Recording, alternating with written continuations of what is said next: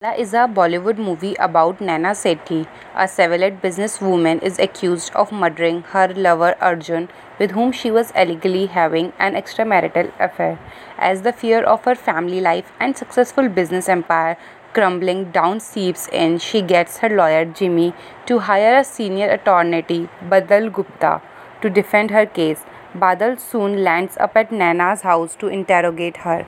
With just three hours in hand before an unidentified witness testifies against Nana, the two races against the time with Nana narrating the event that led up to the crime and Badal looking beyond facts to devise a theory which proves her innocence.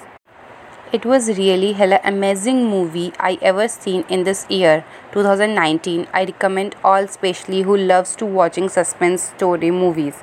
And please encourage Taapsee Pannu. She did the best acting in this movie and words can't describe Amitabh Bachchan acting. A really nice movie with full of twists. I swear you will not be able to guess who is the person behind all the crime. I loved suspense thriller movie. This genre of the movie hold down you till the end. Characters are really strong, specially played by Amrita Singh and Naina Sethi. Taapsee Pannu characters. Lawyer Badal Gupta by Amitabh Bachchan sir was like cherry on the top.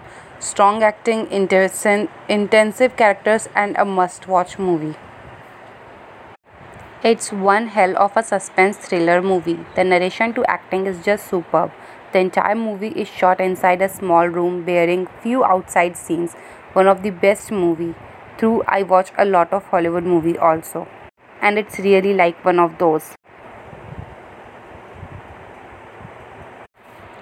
It's a story about a dynamic young entrepreneur find herself locked in a hotel room with the corpse of her dead lover. She hire a lawyer to defend her and they work together to find out what actually happened.